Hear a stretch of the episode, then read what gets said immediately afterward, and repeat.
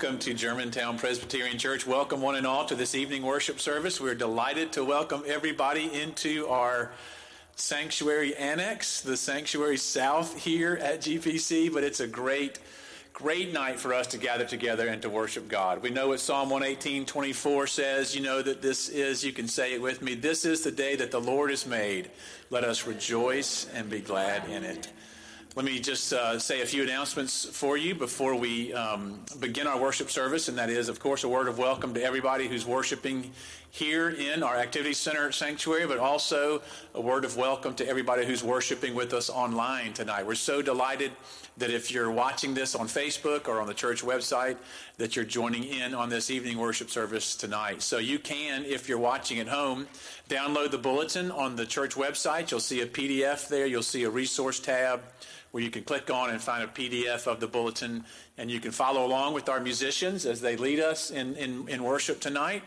And you can also follow along with the uh, scripture and the sermon and the prayers. So please do uh, download the bulletin from home and uh, watch the service with us and rejoice and worship with us this evening.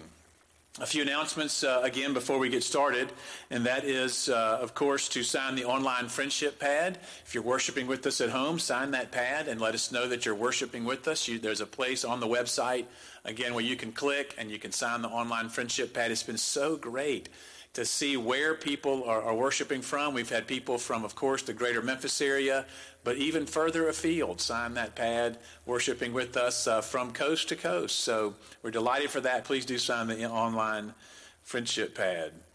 Save the date for NaCoMe. That is coming up uh, April 30th, May 1st, and 2nd. Two weeks earlier than usual, but a really special time for our church. It's our church family camp, our church wide retreat on that spring weekend, and I'm so looking forward to it. I think it's going to be a lot of fun.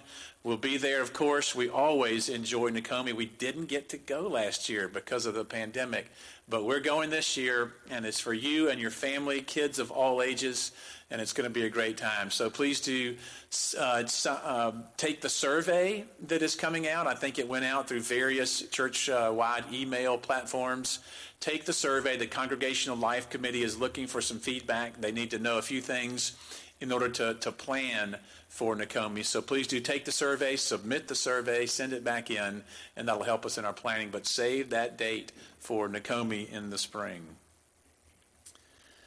This last week has been different in a number of ways here at GPC. Uh, first and foremost, with the uh, the snow that hit us and the ice that hit us uh, late last Sunday. We actually canceled this service last Sunday night. But then throughout the week, of course, we had a uh, wonderful winter wonderland all around us, which meant, of course, our Ash Wednesday service that we always look forward to every year. We had to cancel that. But Pastor Susie did a video uh, devotional, a, a, video homily, and a worship service for that, uh, including the imposition of the ashes, and that's all been archived on the church, uh, I know on Facebook. So you can go to Facebook to the church page, watch that Ash Wednesday service, and hear the devotional there. And then uh, we will prepare ourselves for this season of Lent, starting with that service. And then uh, we also have a devotional book that we were going to hand out at the service and hand out last Wednesday, but there is a devotional book. It's also on the church website. You can see a PDF of that, and there are daily devotionals that have been written by Susie, and they're, on there, morning and evening devotionals for us as we journey together through the season of Lent. So I want to encourage you to go to the church website to see the service and then also to download those materials for Lent as we uh, move into this most important season of the church year.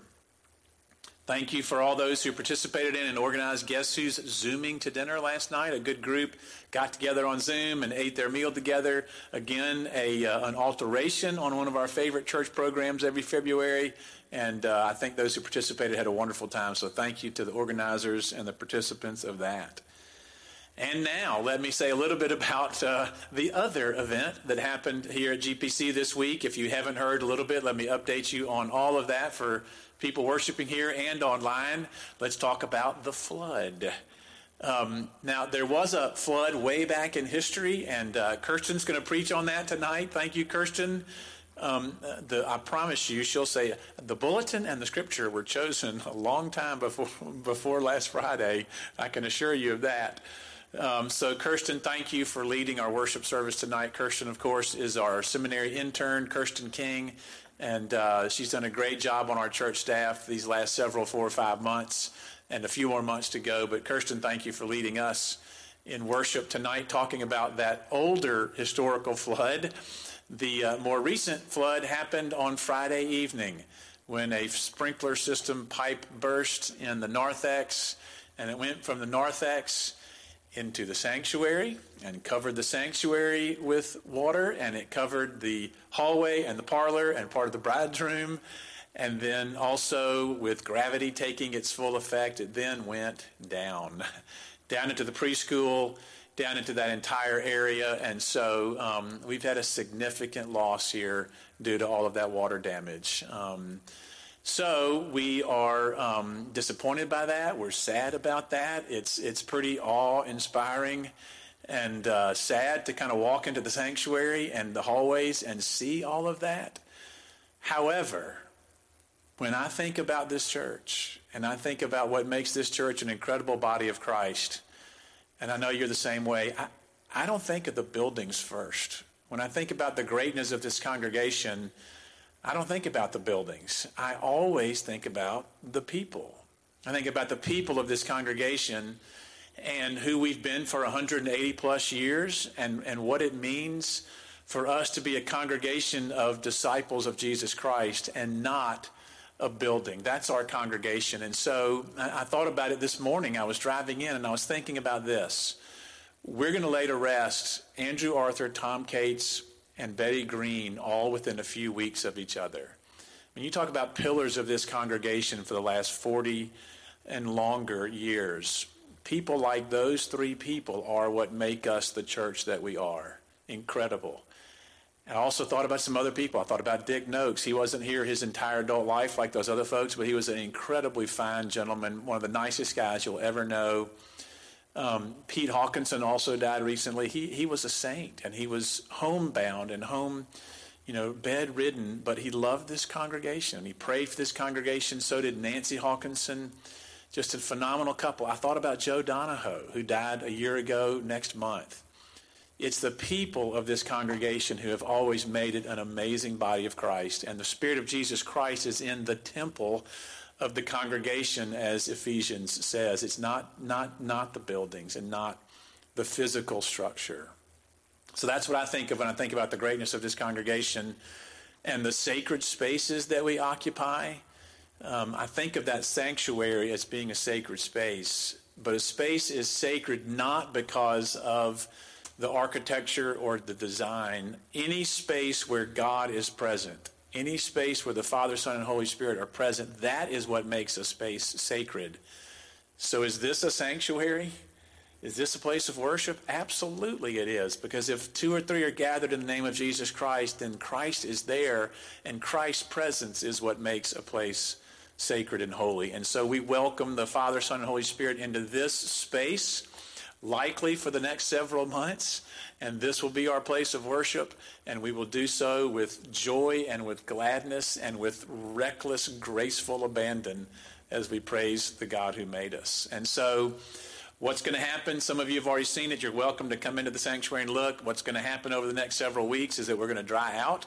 They're going to rip up the carpets and they're going to rip up the sheetrock and take it on the insulation. And these huge dehumidifiers are going to suck every ounce of water out of moisture out of this building that you can possibly imagine. And then we've got a crew. They've already been here. They've, they've inspected the pews. They've laid things out. They've already begun a plan of, of renovation and restoration. So that will take several months. We know that. And meanwhile, we'll be flexible. We'll adapt. And uh, by God's grace and by God's goodness, we will always continue to worship and be a great body of Christ together. And so that's where we are with the with the flood, and that's where we're going. And I'm so grateful for, and there's just too many people to name, but I'm so grateful for the people who came in here uh, uh, Friday night. And this morning I said they helped us move the chickens and the cows to higher ground. And that meant they picked up a lot of furniture they picked up um, all these things that were sitting in water, and they and they, literally they saved them. They got them out of the water. If they'd been sitting in the water for 24 hours or more, it would have ruined all of them. So they got them up out of the water, got them into the Warren Hall. Um, uh, an incredible crew was here yesterday, cataloging and salvaging and going through everything and, and putting everything into the right place so that we could start the process to rebuild. So, too many people to name. And then they just, they really are just the tip of the iceberg because I'm looking at people in here who texted me, who called, who said, How can I help? What can I do? What do you need? So, so the, just the whole congregation is responding with goodness and love and grace. And so I hope you hear just the, the gratitude for all of that. And again, that's what makes us the type of church we are people who love God and love our neighbors and want to serve Christ in so many ways. So thank you for everybody for all your, your prayers and your love. And then we're looking forward to uh, the next chapter in this church's life. And we've already talked about the great celebration we're going to have when COVID's over. And now you can just add another reason to celebrate because we'll, we'll be back in the sanctuary and back in our spaces. So um, pray for the church, pray for the preschool. All their teachers were up here today, this afternoon, going through lots of adaptations. So keep your prayers going and let's keep worship going. And we'll do that tonight. And we'll do that with gratitude and with gladness. And you can say it again with me as we get ready to worship Psalm 118, 24. This is the day that the Lord has made. Let us rejoice and be glad in it. Thank you. Let us pray. Gracious God, we come before you now as we begin this time of worship. And Lord, we know that people have been worshiping on this corner of God's green earth since 1832. And Lord, for this tiny moment of our lives, we add to that chorus. And on this evening, we add our voices and we add our preaching and we add our prayers and we add uh, all that we do tonight. Just one more example of how much we want to worship you and how much we want to glorify you for being the amazing and the great God that you are. We pray for your Holy Spirit, Lord, to be in all of us tonight as we worship. And we pray that you would indeed be honored by all that we do here in this beautiful sanctuary where you are present. In the name of Christ our Lord, we pray. Amen. We invite you to stand with us as we sing about God's goodness and King of my heart.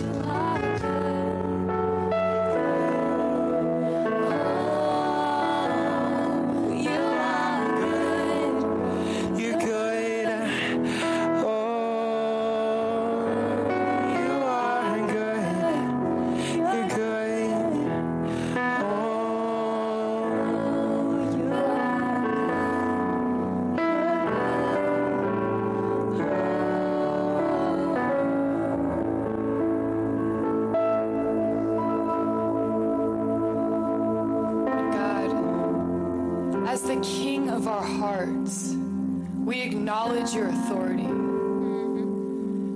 God, let everything we think, everything we do, everything we say be centered around you.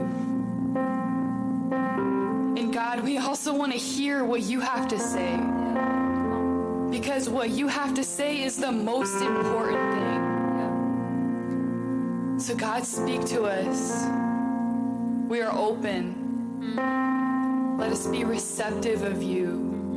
We want to hear you, God. So speak to us.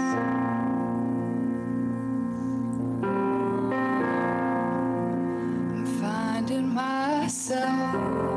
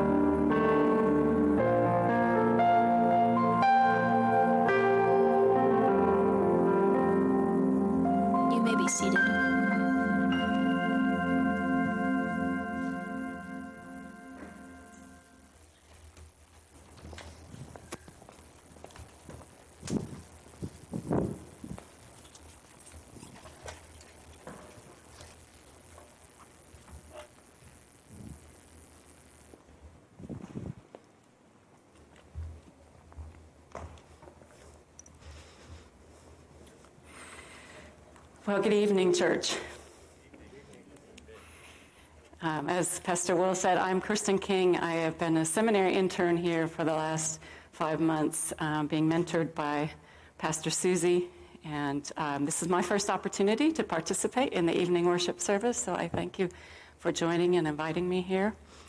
Um, before we, we go to our scripture lesson, I just wanted to uh, make one comment that in the bulletin it might reference the wrong scripture.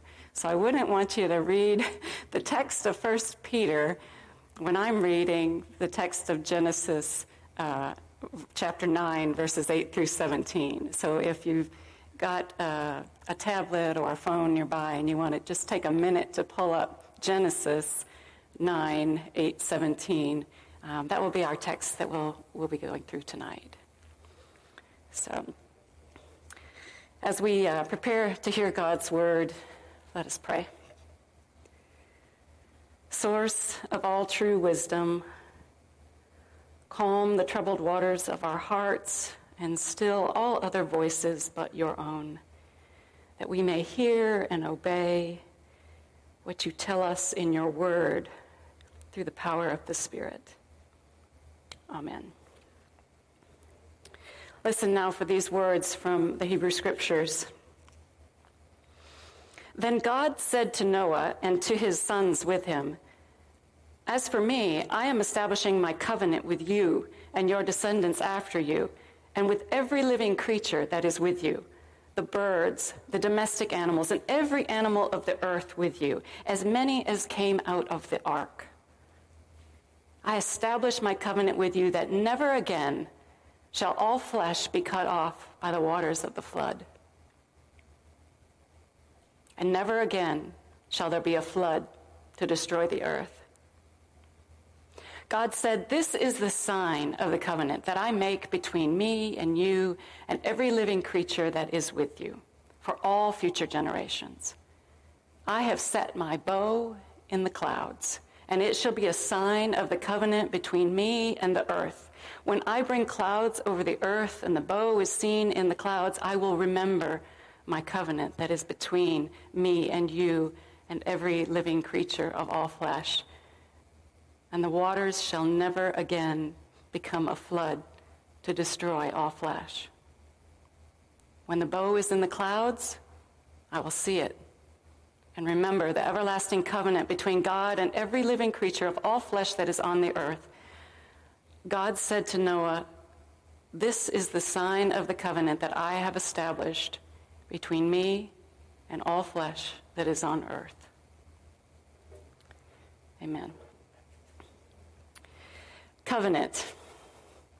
Now, that's not a particularly unfamiliar word for us. For example, we talk about covenants of marriage or sometimes neighborhood covenants. But to us, a covenant is usually thought of as a formal agreement or a contract. It's usually understood as an agreement between two or more to either do something or not do something.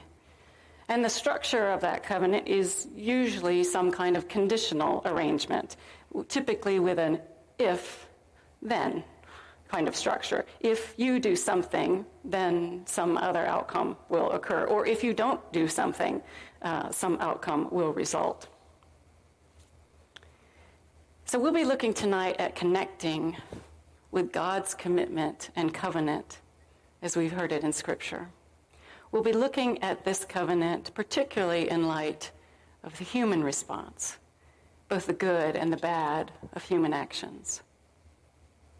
So we begin appropriately here in Genesis at the beginning with the very first covenant described in the Bible the covenant made to reestablish order with the world. But before we delve into the amazing nature of the covenant in this language we just heard, we need to take just a bit of a step back to remind ourselves of how we got to where this text picks up. The story in the Hebrew writings in Genesis 1 beautifully and poetically describe God's work of creation. A self giving God is described one who creates with mere spoken words. God shapes the cosmos. We, we repeatedly hear this familiar refrain, and God said, Let there be light. And it was so. God shapes the cosmos by separating light from dark, sky from water, seas from earth. And then God fills these environments with the stars, sun, and moon, the sea creatures and birds, the land animals, and finally, humankind. From that watery chaos of Genesis 1, where the earth was a formless void, and darkness covered the face of the deep, and the Spirit of God was hovering over the waters. God orders creation and sees that it's good, and sees that it's very good. And God establishes a relationship for all of that creation. God gives humans a special servant role to care for this order in the same way that God wills it to be cared for. Humans are given responsibility for creation's sustained well being. But humans falter in that task. They begin to bring down God's created order. God sees into the hearts of humans in Genesis 6 that every inclination of the thoughts of their hearts was only evil continually human actions and hearts are inclined away from God's holy order. And further in Genesis 6, we see God is grieved. We read in the translations often that God is sorry and God regrets creating humanity. But these words seem to fall a bit short. God is more than sorry.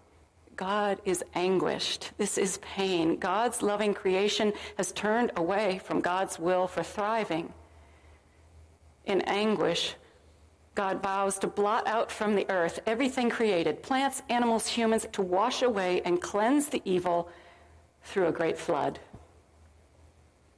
This was going to be global destruction. God painfully set out on a path with the world to seek justice for the evils that were present in the world and in the hearts and actions of humans. God despaired over humanity and decided to eradicate creation. And yet, there arose a hope. God calls out one man, the righteous Noah a righteous man, blameless in his generation, who we read walked with God, a phrase meant to show just how close Noah's alignment was with God's will. And God determines that while there will be a flood to bring an end to creation, Noah and his family and pairings of the creatures of the air and land will be spared. God directs the construction of a massive ark. It tells Noah to build it to protect Noah and his family and these pairs of living things. And Noah does everything that God commands to prepare for this. He builds the ark, he brings family and creation inside, and God protectively shuts them in from the action about to occur. The waters swell and rise until the time is complete and the devastation has occurred. And God causes the waters to recede and once again exposes the dry earth. The flood subsides. And we read that God remembers Noah and all of the wild and domestic animals in the ark. Now, this is not remembering as if God had forgotten them, but remembering in the sense of making provision for. We often use a phrase that we've remembered someone in a will, we've provided for someone or for someone's future, we've remembered them. Creation will be remembered out of God's life giving concern. God provides for all creation. And God does so entirely at God's own initiative. Noah and his wife, his sons and their wives, and every living thing emerges from the ark after the flood. And it's God who establishes a covenant, an agreement, an everlasting promise with creation. In this epic defining moment, pivotal in Genesis. God reestablishes this sacred relationship with all creatures to preserve them from extinction. But notice this is not a typical contract or covenant with humans and creatures agreeing to the if then relationship. Noah never speaks. No one but God speaks. There is no dialogue. There is no negotiation of the terms and conditions. There is only a unilateral covenant, one sided, unconditional, from God's initiative, no strings attached. God communicates what God intends to do or not do.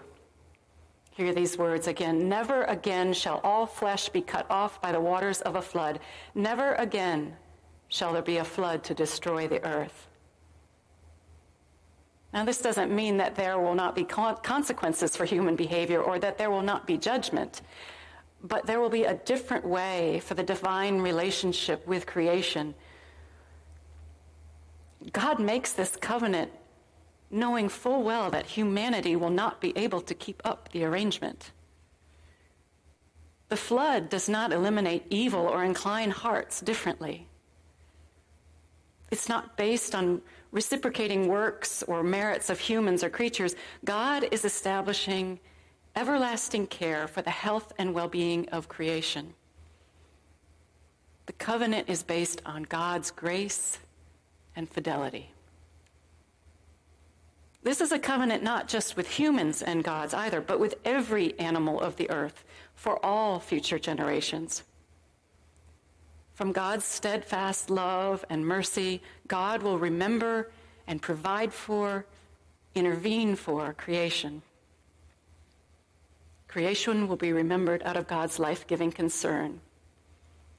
And God states an irreversible change in God's own intentions. As a seminary intern, I often find myself in theological discussions with Pastor Susie here at GPC, and she recently challenged me to identify one word that I felt shaped my understanding of the holy, of my evolving understanding nature of God. And Pastor Susie has a way of asking questions and engaging you in dialogue that tends to broaden your perspectives well beyond my classroom learning. she makes you ponder ways, uh, your ways of knowing and challenges your thinking. Now, this question she was asking was for truly a personal response. It was not one of church doctrine or historical tradition that I was expected to know. Um, so, after several weeks of reflection, my word finally came to me transformation. My understanding of the holy, my theology is shaped by the word transformation. The living, eternal creator with whom we move and have our being is all about transformation. In this text, God's own intentions transform while in relationship with Noah and the animals and the plants. God transforms an anguished conviction headed directly toward creation's destruction into a life giving covenant. God transforms. God is a changed and changing God. God will be with creation and for creation. God's nature is to create, not destroy and will evolve and reveal and transform to show it. As a sign of this transformation, this covenant of new beginning, God offers a sign, a bow in the clouds, an everlasting covenant between God and the earth. The bow, the bow, which in all but one other place in the Bible is a reference to a weapon the bow and arrow. The bow and arrow, which is used by soldiers in other stories as an instrument of death, is transformed. God takes this bow with its, with its arched form and removes the strings that, that create the tension that pull back and aim the arrow. The strings are gone, and God then hangs up the bow with the arch that would have directed the arrow toward us for destruction, now pointing away from the earth. God hangs the bow with no strings attached. The Creator who brings life sets into the clouds a stringless bow as a sign of peace to remind God of the life assuring covenant. When the bow appears, God sees it and remembers. Never again. Friends, in a world like ours where contracts and agreements and legal documents are outlined in detail with minutiae of terms and conditions and signed in triplicate with clauses and repercussions, how does this covenant seem possible? When do we experience relationships where the covenants do not prescribe repercussions for failure to follow along? When, when does one party offer provisions without a single word of dialogue or engagement to describe the obligation of the other? When is such grace and steadfast love offered without reciprocating expectations? Never again shall there be a flood to destroy the earth. In this text, we see there is a God who seeks to engage us to fulfill the vision for creation to prosper. All creation, humans, creatures, plants, animals, water, air. This God seeks a world in which all things that are are held together, not cut off, not separated. This is the promise we receive in this covenant at the beginning. So, how do we live into this promise?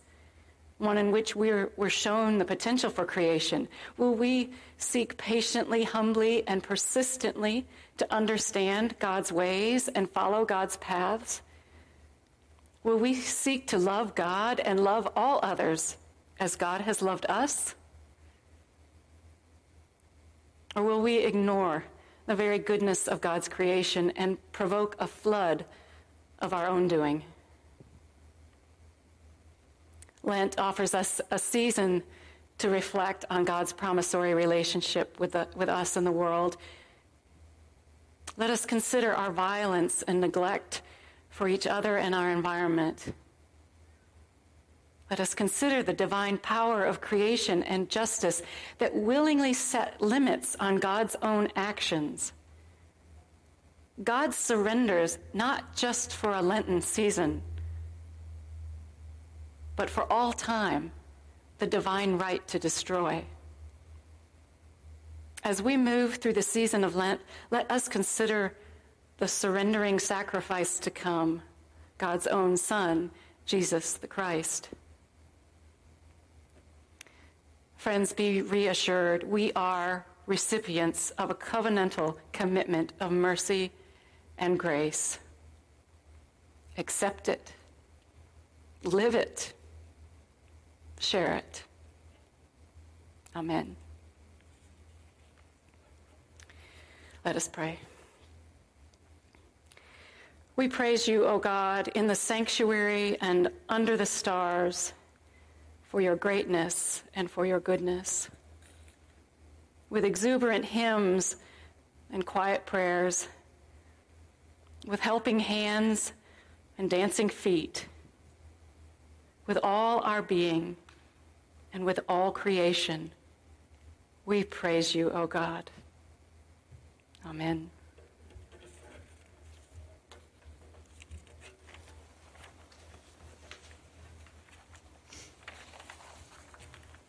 I invite you all to rise with us as we sing this next song. Um, I believe it'll be familiar to you all. It is great is thy faithfulness, and I encourage you to acknowledge the faithfulness that God has towards us as he was faithful to Noah, and he is continuously faithful to us day in and day out. So please sing this with us.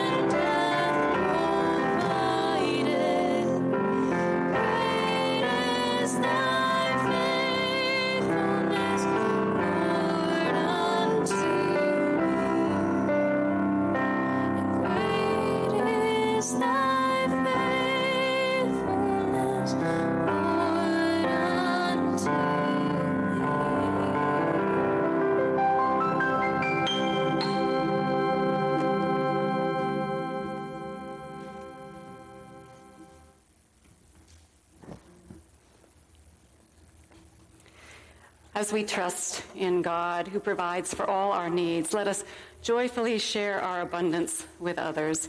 For those worshiping online, we encourage you to go to the Giving tab on the GPC website. And for those of you here with us, you may find the offering plates uh, near the back of the church as you exit.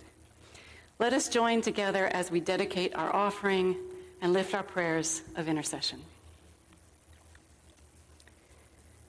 Holy God, thank you for giving us joy and generosity and genuine love for those who are in need. Pour out your Spirit upon our gifts and upon our lives that together we may bring healing and hope to the world. Loving God, you never leave us alone, nor fail to watch out for our well being, restoring us and providing for us. Because you are faithful we make our petitions known to you. We pray for the church in the world and its leaders. May we continue to be living witnesses for you. We pray for the global community. Enable us to serve those in need and work for peace, justice, and equity. We pray for our nation. Bring your healing peace that unifies hearts. We pray for all those who are oppressed and abused. Help us to be advocates for the powerless, that we might enact godly justice. We pray for those who are ill and suffer, especially from the rampage of this pandemic and for the aftermath of the snow and ice storms. Make us agents of your restoration and healing. Help us comfort those who grieve the loss of loved ones and friends. We pray for all caregivers. Strengthen them in body and soul. We pray for your creation. Make us good stewards so that many generations will know the goodness of your gifts. We pray for those who are anxious for the future. May we be people of compassion and love. We pray for this community of faith Guide us to continue to proclaim the good news to all and empower the work of our ministry. And now, with the confidence of the children of God, let us unite our voices as we pray as you taught your disciples to pray. Our Father, who is in heaven, holy is your name. Your kingdom come, your will be done on earth as it is in heaven. Give us this day our daily bread and forgive us our sins as we forgive those who sin against us. Lead us not into temptation and deliver us from evil. For yours is the kingdom and the power and the glory forever. Amen. If you'll stand and sing with us. Um, this next song we're going to sing is called Your Mercy. It's a reflection on how God is so generous with his his mercy. The bridge says this Your loving kindness, it leads me to repentance. And I get that so backwards so many times. It's saying that his mercy should be what motivates us to change. And so often for me, it's uh, like shame. Oh, I'm a terrible person. I need to be better. Or, I don't know, pride. Like, oh, I want to be better than other people. Or, you know. What this song is talking about is that it's God's mercy that brings us to change.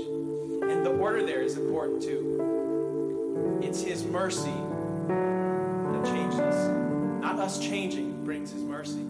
Not us working real hard will bring His grace. It's the other way around. So let's reflect on that as we sing.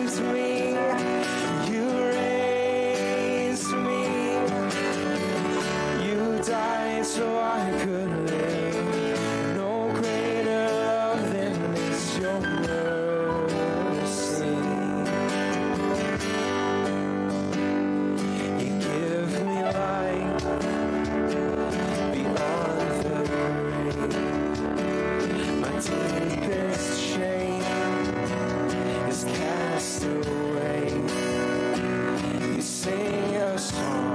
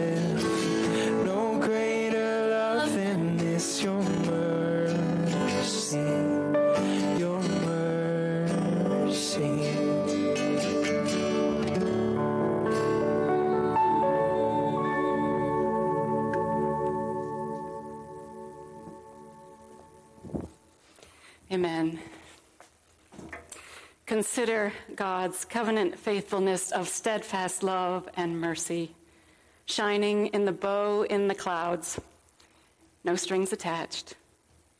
Live each day accepting and sharing the good news of this covenant promise. And may the God of covenant faithfulness enfold you, the beloved Son encourage you, and the Holy Spirit infuse you with blessing this day and forever. Amen. Thank you.